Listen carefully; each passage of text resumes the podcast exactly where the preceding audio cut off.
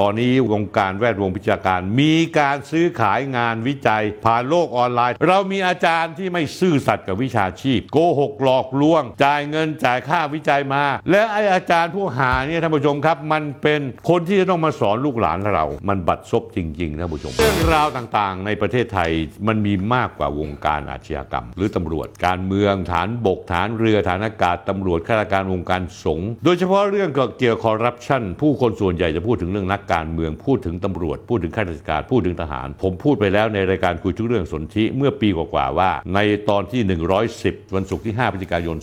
2564 ว่าจริง ๆ แล้วมหาโกงคอร์รัปชันในเมืองไทยนั้น ส่วนหนึ่งมีรากเหง้ามาจากแวดวงการศึกษา ตั้งแต่ระดับชั้นประถมศึกษาไปจนถึงมัธยมศึกษา เรื่องไปเรื่อยไปเรื่อยจนถึงอุดมศึกษา ผมเรียกมันว่ามหาวิทยาลัย มหาลัยมหาหลอกมหาโกง เกี่ยวกับประเด็นนี้ล่าสุดในสองสัปดาห์ที่ผ่านมา มีประเด็นร้อนแรงในแวดวงวิชาการ ที่มีคนในแวดวงนั้นให้ความสนใจ แต่ประชาชนไม่ค่อยให้ความสนใจเท่าไหร่นัก เพราะว่ามัวแต่ไปหมกมุ่นกับเรื่องของน็อตกองสลาก plus หรือว่าตู้เห่า หรือว่าเรื่องอะไรก็ตามมันฟังแล้วมันมัน แต่ตอนนี้คนในแวดวงวิชาการวิพากษ์วิจารณ์อย่างหนัก ตอนนี้วงการแวด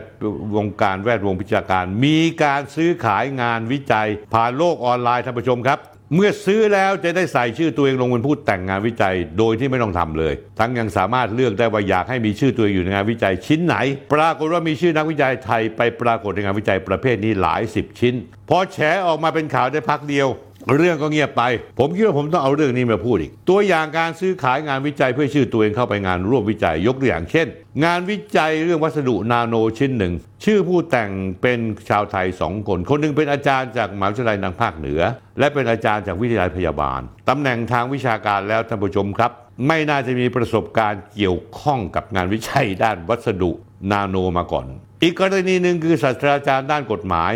ระดับคณะบดีของมหาวิทยาลัยชื่อดังภาคใต้ กับมีการตีพิมพ์เป็นงานวิจัยด้าน วิศวกรรมเครื่องกลหลายสิบเรื่อง ทั้งนั้นที่ความเชี่ยวชาญเจ้าตัวกับสาขางานวิจัย เป็นคนละสาขาวิชาเลยตัวเองเนี่ยสาขากฎหมาย สังคมศาสตร์ คือเป็นสายนิติศาสตร์ แต่งานวิจัยดันทะลึ่งไปเป็นสายวิศวกรรมศาสตร์ นักวิจัยบางมหาวิทยาลัย แถวภาคอีสานบางคน ตีพิมพ์งานวิจัย ปีละเป็นร้อยเปเปอร์ท่านผู้ชมครับ เรียกได้ว่า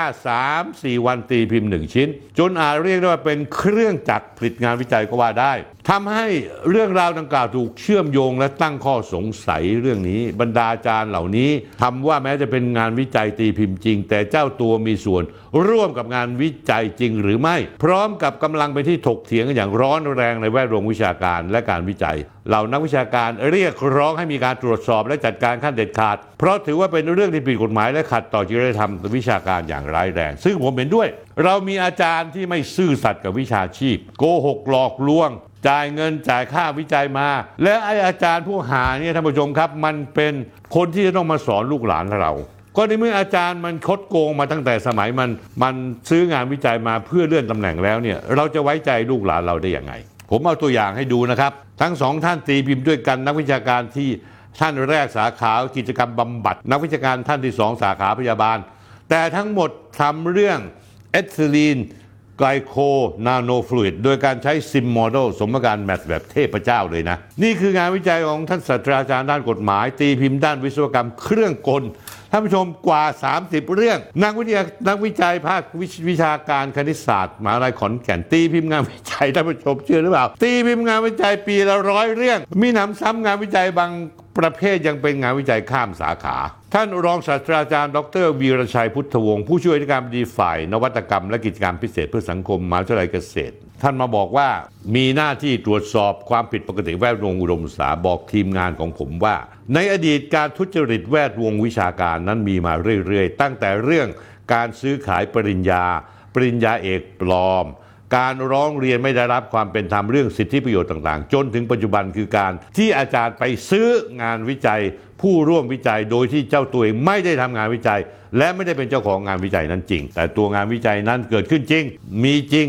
ทำจริง แต่ดันมีคนเอามาขายอาจจะเป็นมีคนทำและประกาศขาย ซึ่งคนที่ซื้อไปแล้วก็มีสิทธิ์ที่จะใช้ชื่อร่วมเป็นผู้ทำงานวิจัยท่านผู้ชมครับ ผมต้องบอกท่านผู้ชมก่อนนะครับ ลักษณะการวิจัยในมหาวิทยาลัย หรือการวิจัยทั่วโลก จะทำวิจัยและตีพิมพ์ในวารสารวิชาการที่มีมาตรฐานซึ่งก่อนจะตีพิมพ์วารสารวิชาการ จะมีการส่งคณะกรรมการตรวจ ในช่วงการตรวจจะมีการลบ ชื่อผู้ทำงานวิจัยออกเพื่อไม่รู้ว่าใครทำเมื่อผ่านการตีพิมพ์วารสารแล้วจึงส่งกลับมาที่เจ้าของผลงาน จุดนี้แหละท่านผู้ชมครับเป็นช่องโหว่ที่สำคัญ คือเจ้าของผลงานบางคนอยากได้เงิน ก็จะเริ่มประกาศว่างานวิจัยกำลังจะตีพิมพ์ในวารสารใครอยากเป็นผู้ร่วมงาน อยากเป็นชื่ออันดับแรก ชื่ออันดับ 2 อันดับ 3 อันดับ 4 อันดับ 5 ก็สามารถเข้าไปร่วมได้ จ่ายเงินเท่านั้นเอง ยกตัวอย่างลำดับแรกราคา 1,000 เหรียญสหรัฐโคตรถูกเลย เกือบ 40,000 บาท ชื่อระดับต้น ๆ ที่ 2 900 เหรียญสหรัฐ 30,000 กว่า อันดับ 3 850 เหรียญ 28,000 บาท ยกตัวอย่างเช่น ท่านผู้ชมครับ งานวิจัยโดยเฉลี่ยแล้วจะมีชื่อผู้ร่วมทำงานประมาณ 10 คน ถ้าทำ2คนกับลูกศิษย์เขาสามารถจะขอเพิ่มจาก 10 คนเป็น 12 คน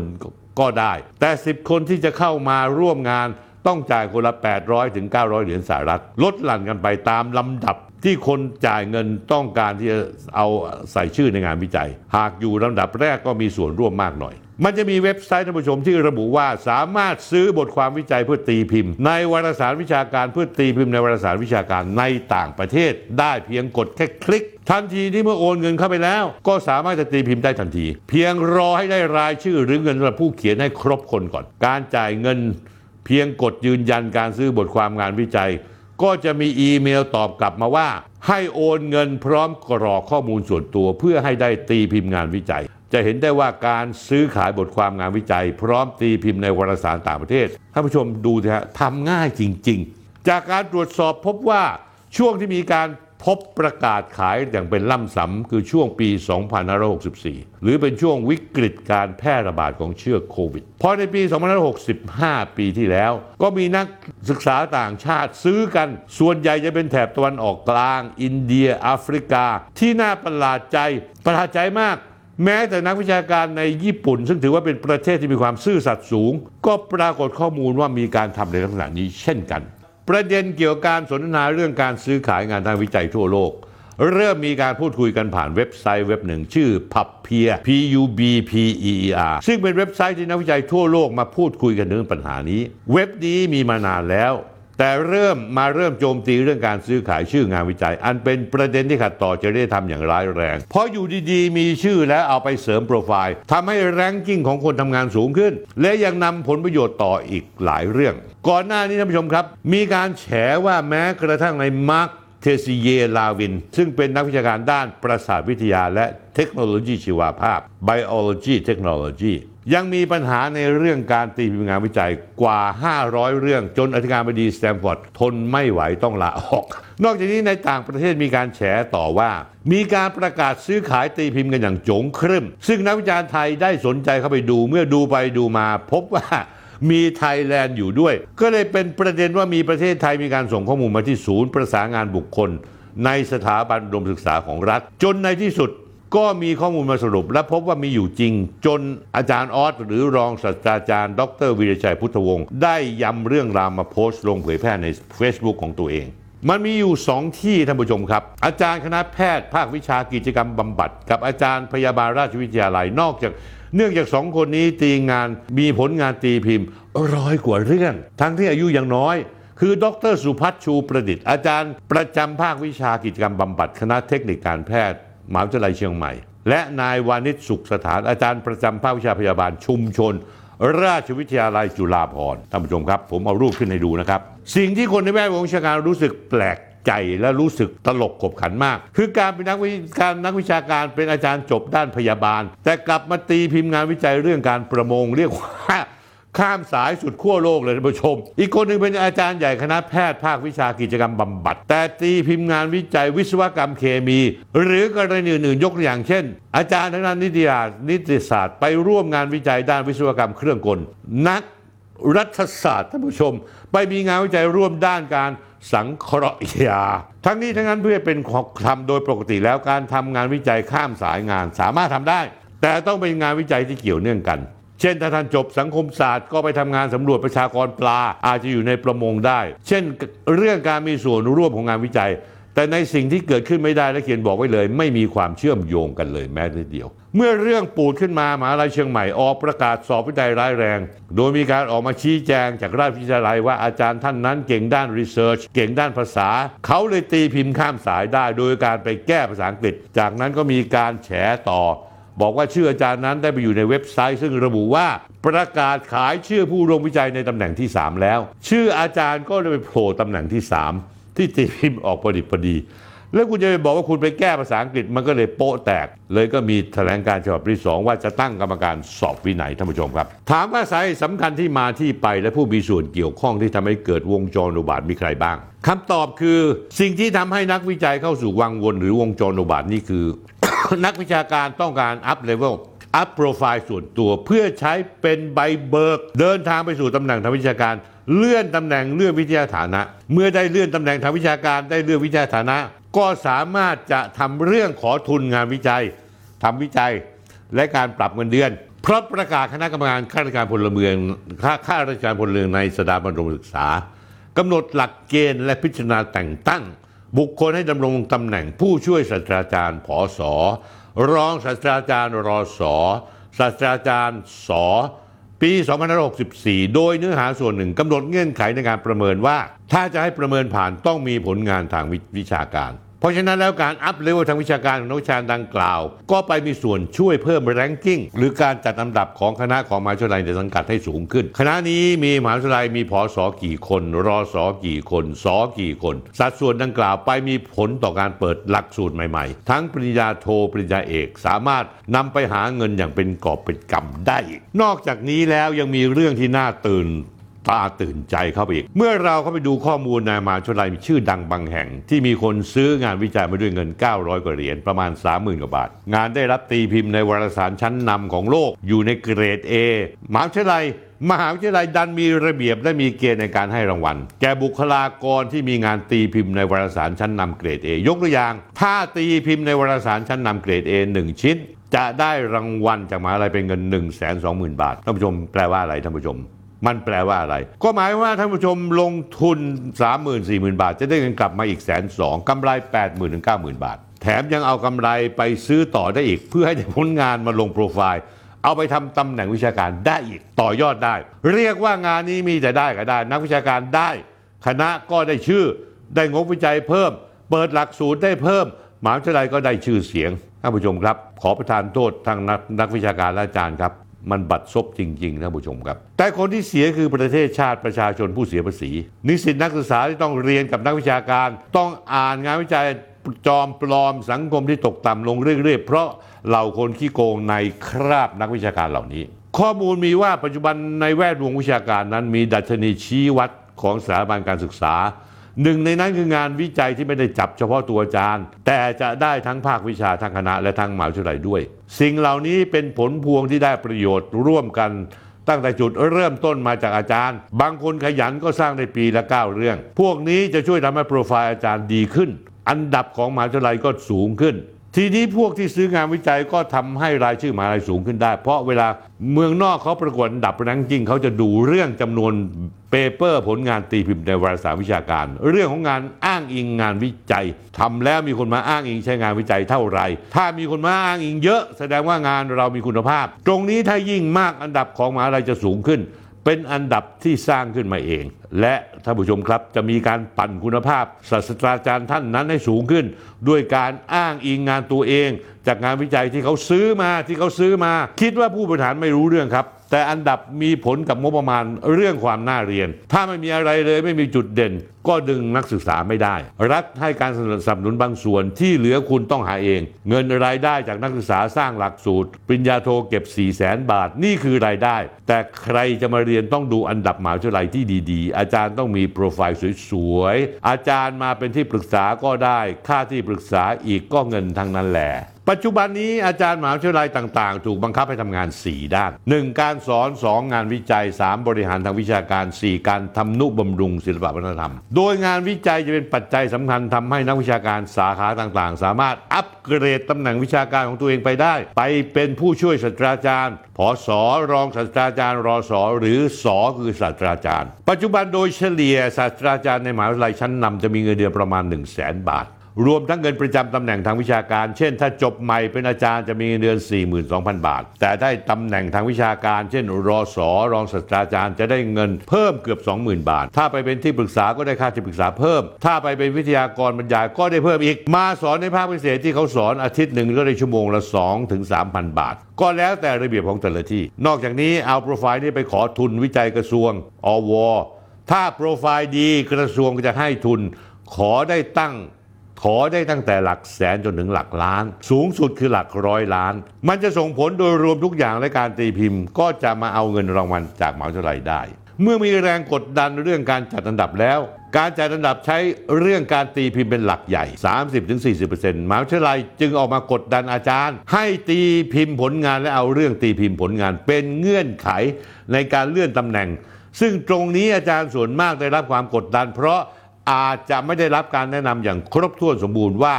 การผลิตผลงานต้องทำอย่างไร อยู่ดีๆมาบังคับว่าเอาผลงานแล้ว ตัวเองก็ไม่รู้เรื่องว่าต้องทำงานยังไงบ้าง ประเด็นการซื้องานวิจัยนั้นเล่นเอาท่านรัฐมนตรีอวอเนกเหล่าธรรมทัศน์เก้าอี้ร้อน โดนสื่อปูดว่าอดีตทีมงานเป็นเอเย่นซื้องานวิจัย เรื่องนี้คุณอเนกเหล่าธรรมทัศน์ กระโดดตัวยาว หลังจากสื่อในเครือมติชนออกมาตีข่าวว่า มีอดีตทีมงานของรัฐมนตรีอเนกที่ทำตัวเป็นเอเย่นซื้องานวิจัย เปิดคอร์สติวรับรองผล ผู้สนใจต้องจ่ายค่าอบรม 50,000 บาท ดรอเนก ตามธรรมชาติเลยก็เป็นที่เข้าใจได้ ออกมาปฏิเสธทันทีว่าคนคนนั้นไม่เคยเป็นทีมงาน บอกชี้แจงว่าคนที่ถูกกล่าวอ้างนั้นไม่เคยเป็นทีมงานของผม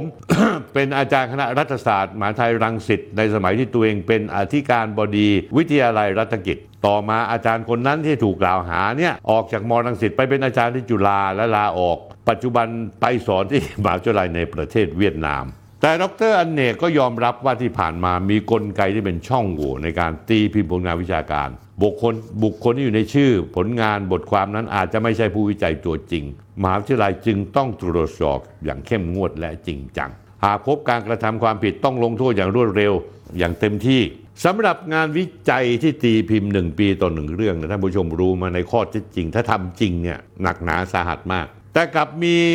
นักวิชาการอายุน้อยร้อย paper 2565 ตีพิมพ์ผลงานวิชาการกว่า 150 เรื่อง 150 เรื่องท่านผู้ชม วิจัยกันจริง ๆ เรื่องหนึ่งปีนึงก็แทบตายห่าแล้ว นี่แกตีได้ถึง 150 เรื่อง มันก็เลยเป็นอะไรที่แปลก ไม่ได้หยุดค้นหยุดอยู่ที่นั้น ที่มหาลัยแห่งนี้ สืบค้นเพิ่มเติมเรื่อยๆ ในเครือข่ายไปเจอมากกว่านี้มหาวิทยาลัยมหาสารคามมหาลัยขอนแก่น ราชภัฏพิบูลสงคราม ราชภัฏภูเก็ต แม่โจ้ ล่าสุดมีหมหาลัยหัดใหญ่สงขลานครินก็มีคนทำจนถูกเสนอโปรดเกล้า ให้แต่งตั้งเป็นศาสตราจารย์ แต่สุดท้ายก็จำเป็นต้องดึงเรื่องกลับ การจัดการเรื่องความสะอาดของวงการวิจัยอุดมศึกษาท่านผู้ชมครับมันเหมือนทุนจีนสีเทา หรือทุนสีเทาจากบ่นการพนัน เรื่องของนายน็อตกองสลาก plus มีเงินซื้อได้ทุกอย่างบางคนออกไปเป็นนักการเมือง เป็นอดีตที่การบดีมีเปเปอร์เป็นศาสตราจารย์ โดนตรวจสอบย้อนหลังมีหลายคนล่าสุด ศาสตราจารย์มหาวิทยาลัยด้านกฎหมายมหาวิทยาลัยทักษิณตีพิมพ์งานวิจัยด้านวิศวกรรมเคมี ซึ่งเป็นที่ตลกขบขันไป ยิ่งกว่านั้นท่านเป็นคณะกรรมการจริยธรรมของกระทรวง อีกคนหนึ่งจบรัฐศาสตร์ เป็นอดีตเพื่อนร่วมงานของรัฐมนตรีอเนกเหล่าธรรมทัศน์จบรัฐศาสตร์ แต่ดันทะลึ่งตีพิมพ์งานวิจัยด้าน วิศวกรรมเคมีนาโนเทคโนโลยี ตีพิมพ์ลงในวารสารชั้นนำท่านผู้ชมครับเพราะเรื่องนี้แดงออกมาทางสถาบันสื่อต่างๆ ออกมาแถลงว่าจะตั้งคณะกรรมการสอบสวน ขึงขังเหลือเกิน จะดำเนินการตามความผิดทั้งด้านจริยธรรมและด้านวินัย เพื่อทำรงชื่อเสียงธรรมาภิบาลและคุณธรรมทางวิชาการ ว่ากันไปท่านผู้ชมครับแบะแบะแบะบาบาบาบาพอเรื่องซาขึ้นลงไปก็มีข่าวอื่นมากลบ ผมไม่รู้ว่าผ่านไป2อสสัปดาห์แล้ว ไม่รู้คณะกรรมการสอบสวนทำกันไปถึงไหนแล้ว ท้ายสุดวงการวิชาการก็เน่าเฟะเละเทะ ไม่ต่างกว่าวงการราชการทหารตำรวจ พอเกิดเรื่องอื้อฉาวก็กดสูตรทำการเป็นสเต็ปเขาทำไงมาท่านผู้ชมหนึ่งถ้าเป็นเรื่องใหญ่รีบโยกย้ายออกจากตำแหน่งเข้ามาประจำที่หน่วยงานส่วนกลาง 2. ออกแถลงการตีข่าวกันว่าจะตั้งกรรมการ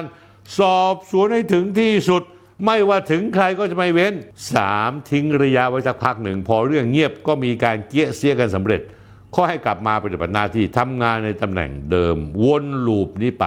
เมื่อขุดลึกลงไปแล้วจะเห็นได้ชัดว่ามันเป็นปัญหาเชิงโครงสร้าง เป็นปัญหาที่เป็นลูกโซ่เกี่ยวพันกันไปหมด ทั้งตัวนักวิชาการเอง คณะที่นักวิชาการผู้นั้นสังกัด ไล่ไปจนถึงระดับมหาวิทยาลัยไล่ไปจนถึงในกระทรวงอว ที่ล้วนแล้วแต่ได้ประโยชน์จากการช้อปปิ้งงานวิจัย นี่ยังดีนะผู้ชม ไองานวิจัยที่รับให้ให้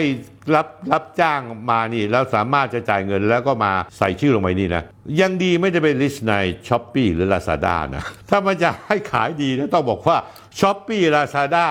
มีงานวิจัยจ่ายแค่ 1,000 เหรียญสหรัฐก็จะได้รายชื่ออันดับ 1 900อันดับ 2 ไปอันดับ 3 การช้อปปิ้งงานวิจัยเป็นเทรนด์ใหม่ที่เพิ่งเกิดขึ้น ต้องถือว่าเป็นเทรนด์ที่เลวร้ายที่สุด และสะท้อนเห็นความล่มสลายของทั้งระบบของงานวิชาการเป็นได้ ผมได้คุยเรื่องนี้กับพี่ชายผมศาสตราจารย์ด็อกเตอร์นายแพทย์ศักชัยลิมทองกุล และหลานสาวผมคือด็อกเตอร์พิมพาลิมทองกุล ซึ่งทั้งคนบอกว่าเรื่องทุจริตเกี่ยวกับการจ้างใส่ชื่อการวิจัยนั้น มีมานานแล้ว แต่ไม่โจ๋งครึ่มเท่าปัจจุบัน แต่กรณีที่ซื้องานวิจัยผ่านระบบออนไลน์นี้เพิ่งเคยได้ยิน โดยเฉพาะยิ่งการซื้องานวิจัยแบบข้ามสาขา งานวิจัยที่ไม่เกี่ยวข้องกับความเชี่ยวชาญของตัวเองเลยแม้แต่น้อย ต้องถือว่าไร้ยางอาย แต่ท่านผู้ชมรู้ไหมสังคมเมืองไทยหน่วยงานต่างๆ ล้วนแล้วแต่ใจดำและหน้าด้านกันทุกคน เดี๋ยวนี้ สังคมไทยกลายเป็นสังคมใจดำและหน้าด้าน พี่ชายผมและหลานสาวผมพูดเหมือนกันว่าโทษสถานเดียวที่นักวิจัยเหล่านั้นควรได้รับคือไล่ออกเท่านั้นท่านผู้ชมฟังแล้วรู้สึกเศร้าเหมือนผมไหมตำรวจที่เราหวังว่าจะอำนวยความยุติธรรมแล้วดูแลปกป้องเราได้ กับรับเงินอาชญากรรม อาชญากรปปงที่จะต้องตรวจสอบเส้นทางการเงินของอาชญากร แต่บางส่วนก็รับเงินอาชญากรไปแล้วก็ปกปิดทหารเรือเรือล่มก็เป็นห่วงอย่างเดียวว่าคนตายห้าคนยังหาไม่เจอ แต่จนทั่งผ่านมาเนี่ยเป็นเดือนแล้ว ยังไม่รู้ว่าความผิดพลาดอยู่ที่ใคร พระสงฆ์องค์เจ้า พระเสพเมถุนนี่เยอะแยะไปหมด พระอมเงินของอุบาสกอุบาสิกาที่มาบริจาคให้กับวัด เพื่อกิจกรรมของวัด เจ้าวาดร่ำรวยเป็นร้อยร้อยล้าน ญาติพี่น้องเจ้าอาวาดก็ได้ส่วนแบ่งไปด้วย นักวิชาการที่โกงเรื่องงานวิจัย และเสือกได้ตำแหน่งเป็นผู้ช่วยศาสตราจารย์ รองศาสตราจารย์ ศาสตราจารย์ วันนี้เราไหว้ใครได้มั่งในประเทศไทย นักวิชาการแม่งก็เป็นอย่างนี้ พระก็เป็นอย่างนี้ตำรวจก็เป็นอย่างนี้ ทหารก็เป็นอย่างนี้ ถึงคราวที่ประเทศไทยมันล่มสลายหรือยังล่มสลายแน่นอนท่านผู้ชม นี่คืออีกหนึ่งตัวอย่างของความพินาศฉิบหายของโครงสร้างของสังคมไทย ซึ่งมันจะเกินเยียวยาแล้วครับ